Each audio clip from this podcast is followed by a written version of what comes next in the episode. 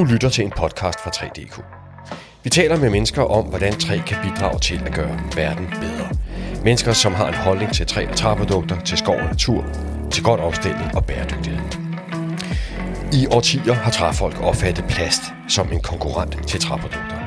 Og fordi plast traditionelt er lavet af olie, har træfolk også anset plastprodukter som mindre miljøvenlige og mindre bæredygtige end træprodukter. Men nu er man begyndt at lave plast af træfibre og andet plantestof. Vil det betyde, at plast bliver det nye store træprodukt? Kan træbaseret plast ligefrem være med til at finansiere plantning af mere skov i verden? Og inden træjublen går helt amok, er der så hård i suppen og ting at tænke over.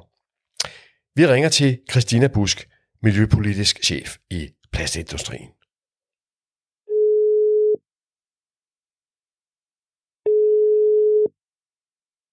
Christina Busk. Dag, Christina. Øh, det er Martin Eifeldt fra 3DK. Tak fordi jeg måtte ringe til dig. Du er miljøpolitisk chef i plastikindustrien. Hvorfor har jeg ringet til dig? Jamen det har du for at få lidt nuancer på den debat, der er omkring øh, plast og træ, og hvornår man også kan se plasten som et bæredygtigt materiale. Ja, det er lige præcis derfor, jeg har ringet til dig. øh, jeg, jeg er selv træmand. Jeg er uddannet i skovbrug for 30 år siden, og jeg har hele mit liv anset plast for øh, et fjendebillede. Fordi plast var det, man brugte, når man ikke brugte træprodukter. Og lige pludselig er den, det er verdensbillede helt forældet måske. Måske er træ og plast på samme side. Vil du ikke begynde med at fortælle, hvordan kan man bruge træ til at lave plast? Jo, jamen det man kan lave plast af, det er jo som oftest olie. Øh, så hvis man på en eller anden måde kan gå hen og, og få nedbrudt øh, træaffald, kan det være, eller andre bioressourcer i og for sig, øh, til nogle af de grundbyggesten, som man bygger plasten op af, jamen så kan man basere sin plast på, øh, på bioressourcer frem for klassiske olieressourcer, som er hævet op øh, af, af normalt olie, konventionel olie. Øh, og der vil bygge plasten op af, af mere øh, naturbaseret, hvis man skal kalde det sådan, eller biobaserede ressourcer. Ja. Man bruger en kulstofkilde, der er i kredsløb allerede, i stedet for ja. at hive ny olie op af jorden. Ja, lige præcis. Lige præcis. Kan man bruge plantematerialer som råstof for plast øh, lige så godt, som man kan bruge olie? Ja, i princippet ja. Øh, man kan sige, at plast er jo rigtig, rigtig, rigtig mange ting. Øh, plast er både den emballage, man køber ned i supermarkedet. Øh, det kan være øh, noget af den plast, man bruger i bilerne, så de bliver lettere at køre rundt med. Det kan være plast i vindmøllevinger eller i medicinsk udstyr. Så det er rigtig mange forskellige øh, materiale typer med forskellige egenskaber, så det kan alt muligt øh, forskelligt. Øhm, og lige nu det, der har været størst fokus på i forhold til at bruge bioressourcerne, er nogle af de sådan, gængste gængse plasttyper. Øh, men der er udvikling inden for rigtig mange forskellige plasttyper, og hvor man kan bruge bioressourcerne inden for det. Den såkaldte biobaserede plast. Den biobaserede plast. Den biobaserede plast, er det øh, overbetegnelsen for alt plast lavet af plantematerialer? Ja, altså der er mange, der bruger udtrykket bioplast, ja. øh, men i og for sig er det lidt unuanceret, øh, fordi bioplast rummer både det her biobaseret, altså noget, der er baseret på en biomateriale, og samtidig kan det også rumme det, der kan være bionedbrydeligt. Men ja. det, der er bionedbrydeligt, behøver ikke at bestå 100% af biobaseret plast. Så, så bioplast er lidt i min verden. Nu er jeg også inden for nørderiet inden for det her, men jeg synes i hvert fald, det er for unuanceret. Fordi der skal være lidt, lidt forskel på det. Okay, jeg kan mærke, at jeg allerede her skal til at vende min tunge til nye ting. Jeg vil prøve ja. resten af samtalen med dig her at sige biobaseret plast. Jeg, det, det giver mening, det er mere logisk. Ja, lige præcis. Um, så er der to ting, der umiddelbart falder i øjnene. Det ene er, hvad, hvad laver man allerede øh, af biobaserede materialer, og hvilke biobaserede materialer bliver brugt til det? Jamen, man laver, man laver for eksempel noget til, øh, det kunne være emballage, øh, men man laver noget til mange områder inden for den biobaserede. Øh, hvad hedder det? Nogle af de øh, produkter, der har været brugt til at starte med, har været rigtig meget øh, fødevare, for eksempel øh, sukkerrør ja. øh, eller majs. Øh, og det er også en af årsagerne til, at den her øh, ressource har været rigtig meget i modvind. Fordi når man bruger, bruger sukker eller majs, så bruger man jo en fødevare, og fødevare skal helst gå til at blive til fødevare igen. Ja. Og samtidig det ligger der også et andet indbygget dilemma, det er, at vi på kloden ikke, kloden ikke har nok, øh, det hedder land use, altså det kender I sikkert godt inden for træets verden, ja. men ja. der er ikke nok areal øh, i forhold til alle de her bioafgrøder, øh, som, øh, som der skal laves, hvis vi øh, skal lave både fødevarer, men også hvis vi skal plante nogle skove og nogle træer, ja. bevare noget biodiversitet, og så samtidig også øh, skal lave for eksempel plastvand. Der er jo rigtig mange, der gerne vil have de her bioressourcer. Øhm, så i princippet kan man lave rigtig, rigtig meget af det, men der er stadig den her diskussion af, hvor går grænsen? Hvornår skal man bruge biomaterialet til plast? Hvornår skal man bruge det til, ja, selvfølgelig helst ikke til fødevare, men til noget andet? Øhm, et af de steder, øh, man er på vej hen nu, er også, at nogle af de store træproducerende øh, virksomheder og produktioner, jamen de har noget restmateriale, og ud af det øh, kan man også lave noget biobaseret plast. Det er der øh, større virksomheder, som er, er på vej med i rundt i både Finland, men også i uh, Tyskland for eksempel. Ja, den vil jo være god. Altså savsmuld fra træindustrien og ja. tøndingstræ fra skovene, alt, hele den enorme bioressource, plantefiberressource, ja. som ikke gør gavn andre steder. Ja.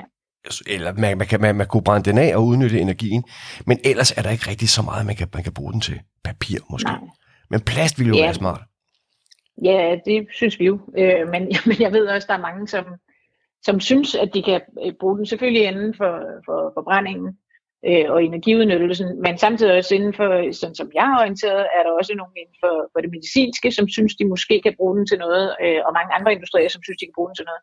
Så jeg ved, der er lidt rift om den her ressource. Øhm, og jeg ved også, at, øh, at priserne er derefter. Jeg ved ikke, om det er lige præcis er priserne på den ressource, men priserne generelt, også på det biobaserede plast, er, ligger stadig relativt højt, i hvert fald generelt. Ja, hvis vi lige tager det ind. Altså, det, der er jo så meget snak om, hvad man kan bruge bioressourcen til om 5 år, om 10 år, ja. om 20 år.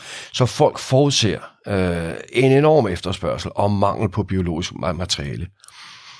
Og det vil så vise sig, om der kommer den mangel, og det vil vise sig, om, øh, om man kan følge med i at plante og lave biologisk materiale nok, så der også er til jer.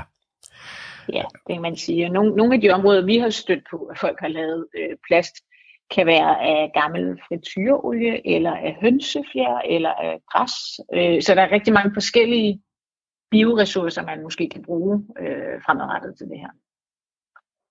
Når man tager alle de der helt vilde kilder, gammel palminolie og græs og alt muligt, er der så i virkeligheden rigtig meget derude? Jamen, jeg kender faktisk ikke estimaterne på, hvor meget der er. Øhm, jeg ved, at der er rigtig mange, som gerne vil forske og gøre noget inden for det her og, og lave noget, nogle, øh, nogle råvarer. Øh, fordi der er selvfølgelig en stor industri inden for plast, som dels gerne vil bruge genanvendte plastmaterialer, og dels gerne vil bruge noget biobaseret, hvis det kan holde CO2-aftrykket ned. Ja. Øhm, så, så jeg ved, at der, der er meget stor interesse i det, men jeg ved også til gengæld, at, at de her biobaserede materialer tit ligger prismæssigt stadigvæk øh, et betydeligt skridt opad i forhold til for eksempel genanvendte plastmaterialer. Et betydeligt skridt, siger du? Er det simpelthen svindyrt? Ja. Nu kan jeg jo ikke sådan rigtig fortælle om priserne på nogen måde, og må heller ikke rigtig tale nej, om det. Nej, det, det, det må du nok ikke, nej. Nej, nej men, øh, men jeg kan da sige, det er dyrt. Ja. Dyrere end det andet. ja, ja.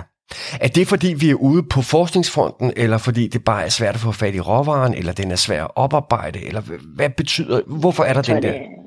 Ja, det er en kombination af det hele, plus man skal huske, altså nogle af de egenskaber, som plasten har, det er jo, at den er, øh, altså, den er vandtæt, den er øh, lufttæt, øh, den er fleksibel, den er alt muligt interessant, kan farves og gøres med i alle mulige ting, og så er den super billig.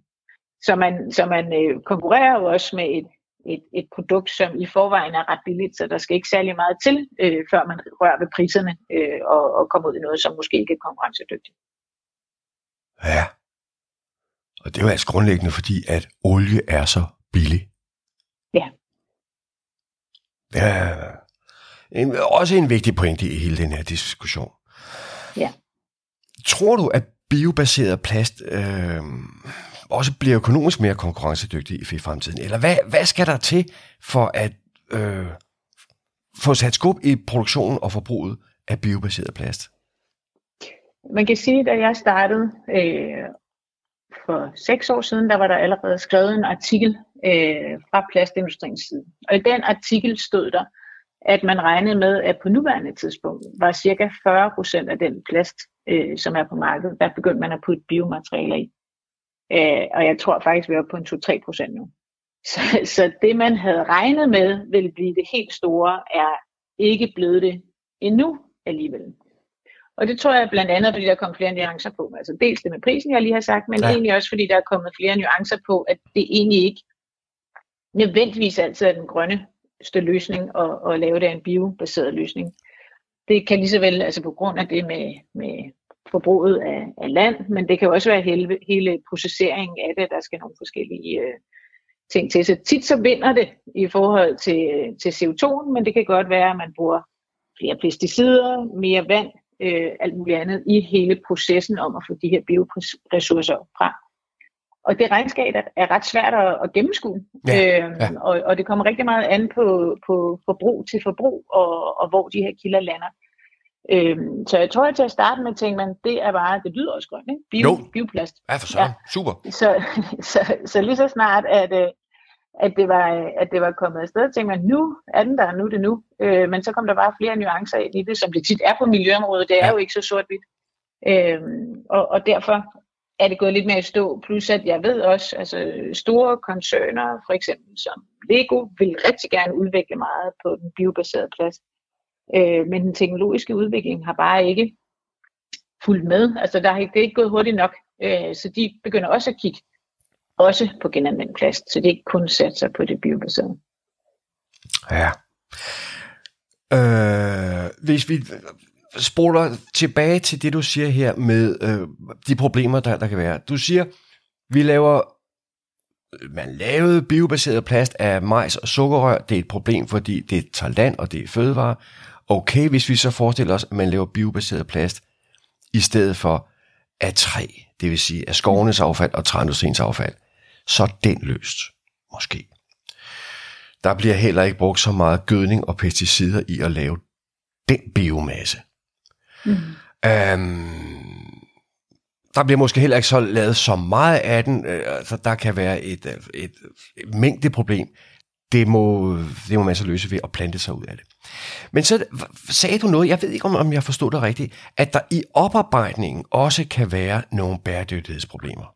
Jamen, det, der mener jeg, altså hele livscyklusen, ikke? altså fra, hvis vi nu har snakket om et sukkerrør for eksempel, ja. for det bliver plantet, øh, og skal måske modtage nogle pesticider, øh, man skal bruge en masse vand, øh, og så derfra øh, skal det laves om til øh, bioressourcen, som kan laves til noget plast. Altså der i den proces er det oftest, som man ser de her øh, sammenlignelige livscyklusanalyser, så er det oftest CO2, hvor man tænker, det kan måske godt betale sig CO2-mæssigt, ja, ja. men ofte bonger den så ud på nogle af de andre parametre, hvor man siger, men vi bruger rent faktisk ret meget vand, og vi efterlader nogle, en, en del pesticider, ja. for eksempel. Ja, ja. Og det er jo så nogle af de parametre, som man bliver nødt til at tage med i regnskabet, så det ikke, så det ikke bare er, at vi kun kigger på CO2, men man også kigger på, på nogle af de andre parametre.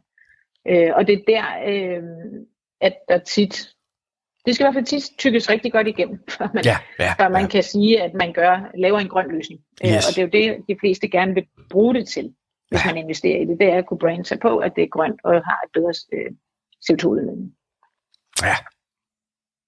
Det vil sige, at, at øh, alle de bio alle de kilder til biobaserede ressourcer, der findes, der er træet den mest bæredygtige udenbart.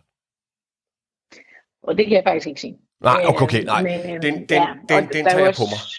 Ja, der er også nogle, nogle, nogle, nogle udfordringer øh, omkring træ og produktion og biodiversitet, yes. øh, som, yes. som, øh, som I sikkert godt kender ja. rigtig godt. Øh, så, så det er jo forskelligt. Øh, vi skal nødt have, have, have fældet mere regnskov, eller noget som helst øh, overhovedet. Det skal så det er lidt forskelligt. Ja, klar, ja, det, er det med Det, det jeg gerne ja. vil, vil, vil hen til, det er den store drøm, som mange ja. trænørder har ja. øh, om at tilplante 1 milliard hektar verden over. Hele verdens landareal er 15 milliarder hektar. 1 milliard ligger øde hen. Det er ørkener, det er prærier, det er midten af Australien. Der skal bare nogle træer i den jord. Den gør ikke gavn på anden måde. Men der kommer ikke træer i jorden, og der kommer slet ikke, så længe der ikke er penge i det.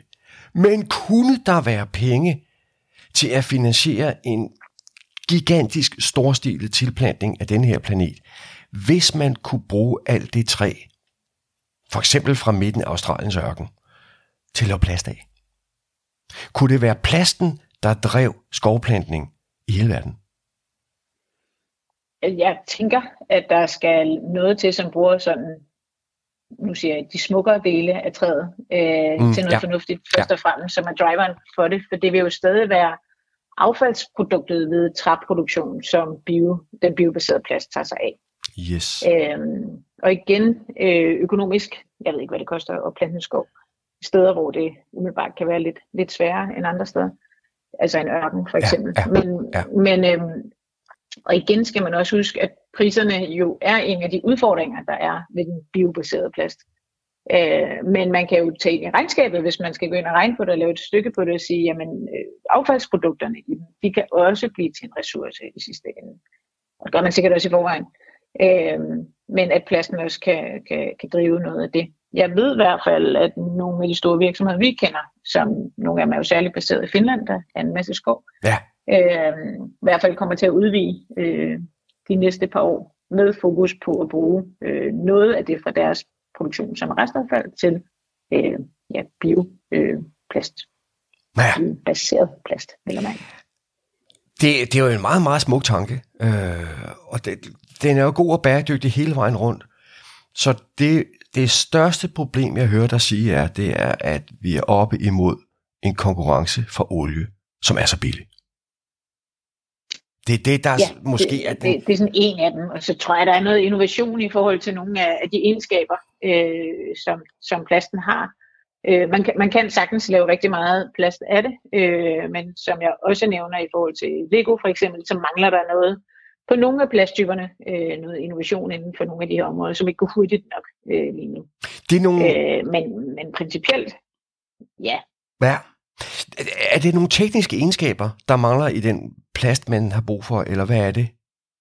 Ja, der er de ikke så, øh, der kan jeg ikke rigtig sige, hvad Lego mener. De fortæller, de ikke sådan helt åbent. Åh oh, nej, nej, nej, okay. okay. konkurrencehensyn. Ja. ja, ja. Øhm, men, men ja, det vil man med gæt. Altså, det, at det kræver jo lidt øh, at komme dertil, hvor man, hvor man har nogle af de egenskaber.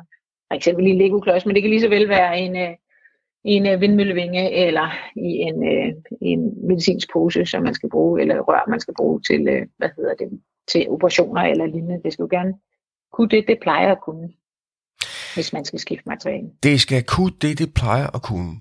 Og hvis ja. vi nu forestiller os, at vi får en utrolig masse ton savsmuld fra en finsk træindustri og laver plast af den. Mm.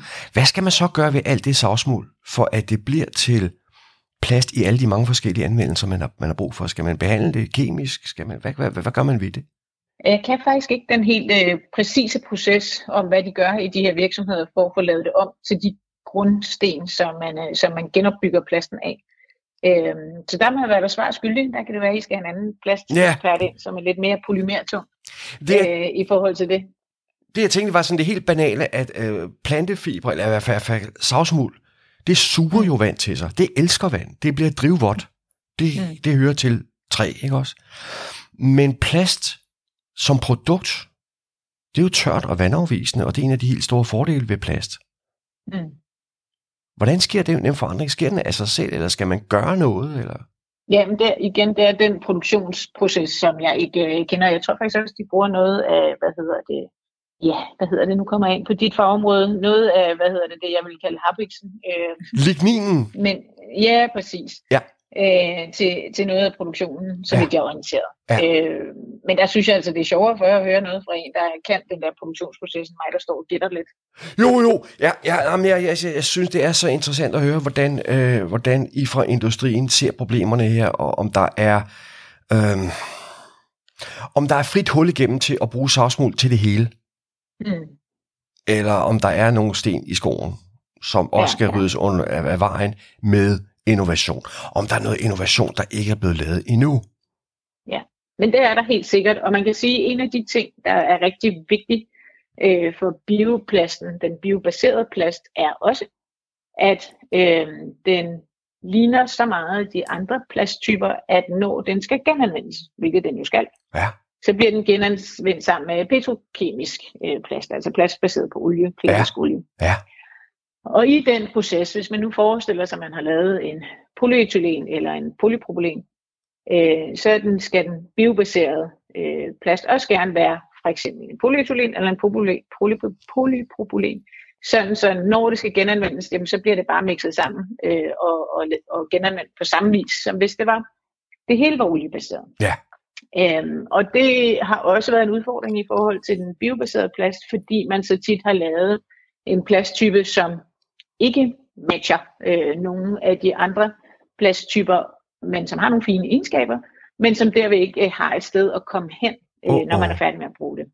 Yes. Øhm, så der er jo også, altså, og det synes vi er rigtig essentielt i den cirkulære økonomi, og i det mindset om at passe på klodens ressourcer, jamen det er jo, at de ressourcer, vi får lavet, de produkter, vi får lavet, at de er designet til, at de også kan genanvendes igen, så vi bruger dem så mange gange som muligt som produkt, men bagefter, at vi genanvender de ressourcer, de er lavet af.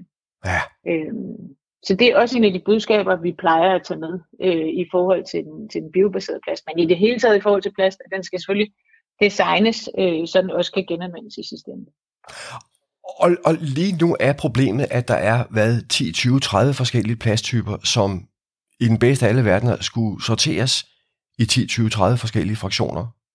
Ja, i princippet kan man sige. Hvis nu man går ind og siger, hvor er det, at vores plasttyper er mest mixet, så er det jo tit i vores emballage, Ja, ja. øh, som vi har ude i husholdningerne. Og der i den danske emballage, øh, der har vi fået lavet nogle undersøgelser, der er faktisk øh, tre sådan helt store øh, materielle grupper øh, af, af plasten udover. Så er der selvfølgelig papir, papir og pap og karton og alle de andre ting. Øh, men inden for plasten er der tre store øh, materielle grupper, som er de klassiske. Ja. Så hvis man skal designe, øh, og der er 90% af emballagen er inden for de her grupper, så hvis man skal designe sin emballage i plast, øh, og den skal kunne genanvendes, skal man gøre det inden for de tre materialgrupper, fordi det er der, der hurtigst kommer økonomi i at genanvende, hvis Yes. man matcher det sammen med de andre.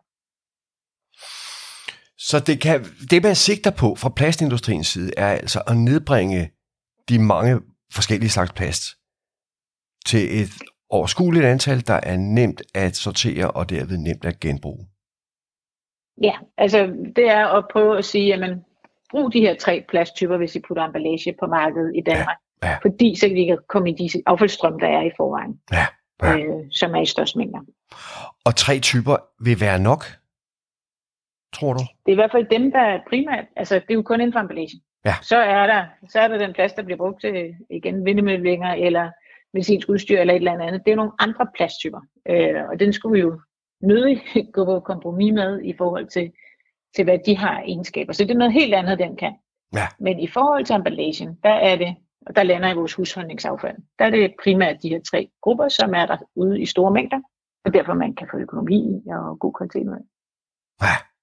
Det er super, Christina. Er der, er der noget, du har lyst til at sige til 3DK's lyttere her på falderæbet? Jamen det vil jeg måske gerne, fordi Ja. ja. jeg synes jo, det, det er interessant øh, for sådan nogen som os, det er, at det vi tit øh, støder på, det er jo emballagespørgsmålet. Hvorfor pakker vi ikke bare ind i papir og pap, Ja. i, stedet for, Ja. i stedet for plast hele tiden? Og der er jo et kæmpe plasthad, kan man jo faktisk kalde det, særligt omkring emballage. Ja. Øhm, og det synes jeg er lidt interessant, fordi at det er super populært at sige, og umiddelbart tænker man, det er grønnere. Øh, men, men tit, hvis man så bliver lidt mere nuanceret, eller kommer lidt mere ned i, i debatten, jamen dels, der er en fin øh, eksempel her på sugerør nu her, sugerør i plast er blevet forbudt. Ja. Øh, og, og, og hvad sker der, øh, når man ikke må lave dem i plast? Jamen så øh, prøver man at lave dem i pap i stedet for. Øh, og øh, det er der jo så rigtig mange, der er sure over, kan man sige. De papoplevelser, de får med deres sugerør, fordi Ja. de, de smuldrer lidt. Men for at kunne lave de her papsugerør, bliver man nødt til at putte en eller anden form for coating på. Øh, for vandet simpelthen ikke suger for hurtigt op i det. Ja. Øh, og, den, og den coating er jo også ofte en plastcoating af en eller anden art.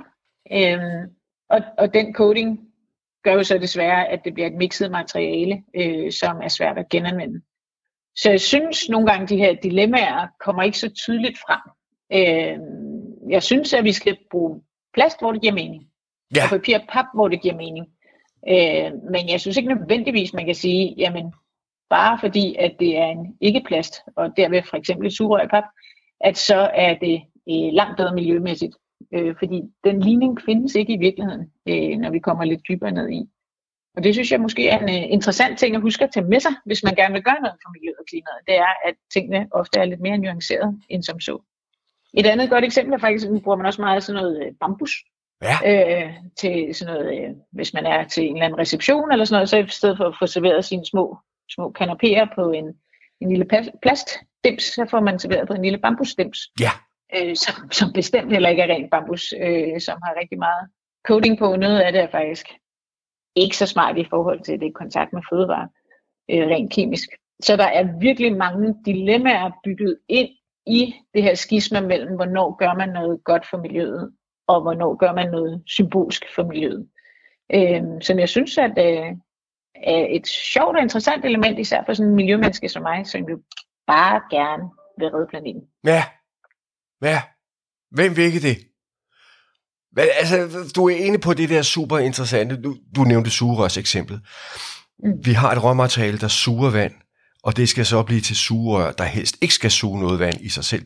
Det skal hjælpe et menneske til at suge vand op af ja. en, en, en, en karton. Så man er nødt til at gøre et eller andet ved de her plantefiber.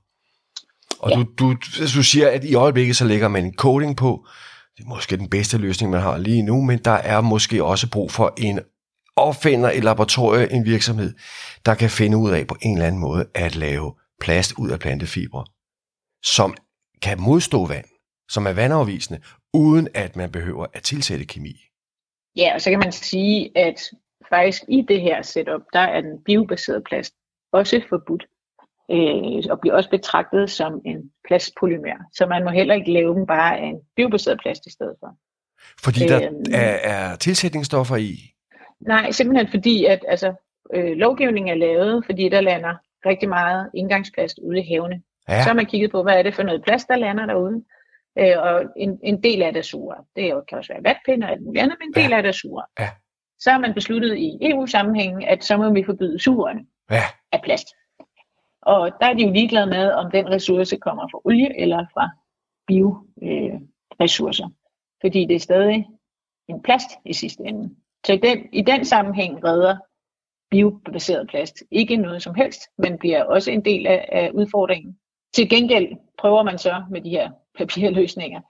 Men igen, man bliver simpelthen nødt til at lave et mix, hvor man også får det her vand, vandtætte lag ind øh, ja. på en eller anden mærkværdig måde, fordi ellers så, så er det jo ligegyldigt. Ja. Og måske skulle man i bund og grund bare prøve at lade være med at bruge så mange sure, øh, og, så, øh, og så drikke af plasken, eller kanden, eller glasset, eller hvad det nu er selv medmindre det er i, i sygehussammenhæng eller sådan noget. Yes. Og, og, og det sidste, du siger her, det er jo, det er jo bundlinjen i bæredygtighed, er det ikke? Vi skal bruge noget jo, jo. mindre. Ja, vi skal passe på de ressourcer, vi har, og ja. vi skal passe på vores forbrug og, og, og, og gøre det fornuftigt. Øh, og det er jo der, vi helt basically kan spare allerflest ressourcer, det vil at undgå at bruge. Du fik mig til at tænke på et helt banalt problem, jeg har øh, herhjemme her. Jeg, øh, jeg børster mine tænder med en bambus tandbørste. Til erstatning for min tidligere plastik tandbørste. Ja. Øh, men så skete der jo det, at der var, det var mine søde børn, for nu at sige det som det er, der forærede mig en elektrisk tandbørste af plastik. Ja ja, det er super for mine tænder, og det er super for de to gange to minutter hver dag. Jeg hader børste tænder, men det bliver meget, det er blevet meget, meget bedre og nemmere og sjovere med en elektrisk plastik tandbørste. Ja. Er det af helvede til for, for miljøet? Altså, i, samlet set, så skal du i hvert fald bruge den. Jeg tænker, du skifter tandbørste hoved ud på den en gang imellem. Så ja, samlet set skal du i hvert fald øh, forhåbentlig bruge den her el-tandbørste i virkelig, virkelig, virkelig lang tid. Øh, fordi elektronik er selvfølgelig noget af det, der trækker rigtig hårdt på miljøet, for der er også nogle, nogle, nogle metaller i, og sådan nogle ting, som ja. også er ret tunge ressourcemæssigt. Øh, men hvis man gør sig umage og bruger den i virkelig lang tid, øh, så kan du godt betale sig på et tidspunkt. Øh, og det kan jo så også godt være, at det kan betale sig i forhold til, til det, man skal bruge på dine tænder, hvis du er på børstet. Nå ja, bedre, kan ja, man sige, hvis ja, man også tager ja, det element med ja, i det. Ja. Øh, men i forhold til at bruge en plasttandbørste eller en bambustandbørste, der er jeg ikke sikker på, at det kan betale sig at bruge bambustandbørsten. Jeg er ret sikker på, at den skal behandles med et eller andet, hvis den ikke skal stå og rådne ret hurtigt. Øh, hvad det er, ved jeg ikke, men det kan du måske undersøge selv. Øh, fordi at tit er der i hvert fald en eller anden form for coating på, når den er i så vådt miljø, øh, som de jo tit er øh, i lang tid, så, så må der være en eller anden form for coating Ja, på den, ja, ja. øh, som måske kunne være interessant at, at undersøge, øh, for at se. Og spørgsmålet er også, hvad gør du med den, når den er, er færdig? Bliver den så genanvendt, eller går den til forbrænding, eller hvad gør den? Øh, altså, hvad kan man egentlig bruge ressourcen til? Det har jeg jo ikke tænkt nærmere over, men jeg forestiller mig, at jeg ville smide den ud med husholdningsaffaldet. Ja, det tænker jeg også, du skal. Ja. Altså forbrænding, ja. Ja, ja. Øh, Øh, Så der er, mange, der er mange ting i det, og det er derfor, det jo er svært, og det man som forbruger ofte gør, hvis man bare har fulgt lidt med det, er at tænke, "Nå, men så lever jeg bare, alt jeg kan skifte ud fra plastik til noget, der minder om noget med træ eller planter, er Ja. godt. Det er det bare ikke altid i det samlede forløb. det giver mening, det kan jeg godt forstå. Men det gør det ikke nemmere at være forbruger. Nej, det ved jeg godt. Der er, der er heller ingen, der har sagt, at det, det skal være, være nemt, det her. Øhm, det er det så heller ikke. Nej. Det er det ikke, men, men vores opgave er jo at nuancere den her øh, debat og gøre det faktabaseret, fordi at, at det skal vi, og det vil vi. Ja. Øhm, og særligt når vi repræsenterer et så udskilt materiale, så kan vi jo ikke holde til på nogen som helst måde at, at tale over evne eller tale uden for det datagrundlag, vi nu har. Øhm, så det er simpelthen det, det er vores marché, det er at, at byde ind i dagsordenen med, med noget viden og noget, noget fakta og noget data, plus selvfølgelig at hjælpe vores virksomhed på vej til at omstille til at designe bedre. Ja. Og det vi kan gøre fra træets side, det er at levere masser og masser af træfibre til plast, uden det går ud over regnskoven, uden det går ud over biodiversiteten. Ja. Men allerhelst, så det, så, det, så det står på noget jord, som i øvrigt ikke bliver brugt til noget, men hvor de træer kan stå og samle CO2 og samle solenergi. Det Ja, vil jo være altid jo. Ja. Tusind tak skal du have, Christina. Velbekomme.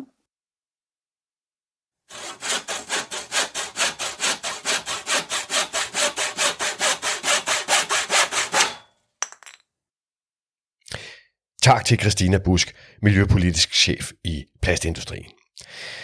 Der er især to ting, som bremser udviklingen af biobaseret plast. Dels at olie er så billigt et råstof for plastindustrien, og dels at den teknologiske udvikling af biobaseret plast ikke går så hurtigt, som man troede for et par år siden, at den ville. Og det er heller ikke så simpelt, at bare fordi plast er lavet af plantestof, så er det automatisk miljøvenligt og bæredygtigt. Det er mere kompliceret end det. Sådan er verden tit. Det som skovbruget og træindustrien kan gøre for at fremme den gode sag, er at producere masser af træfibre, uden at det går ud over biodiversitet, regnskov og fødevareproduktion. Vi får brug for at plante meget mere skov ude i verden, også til at lave plast til gode formål.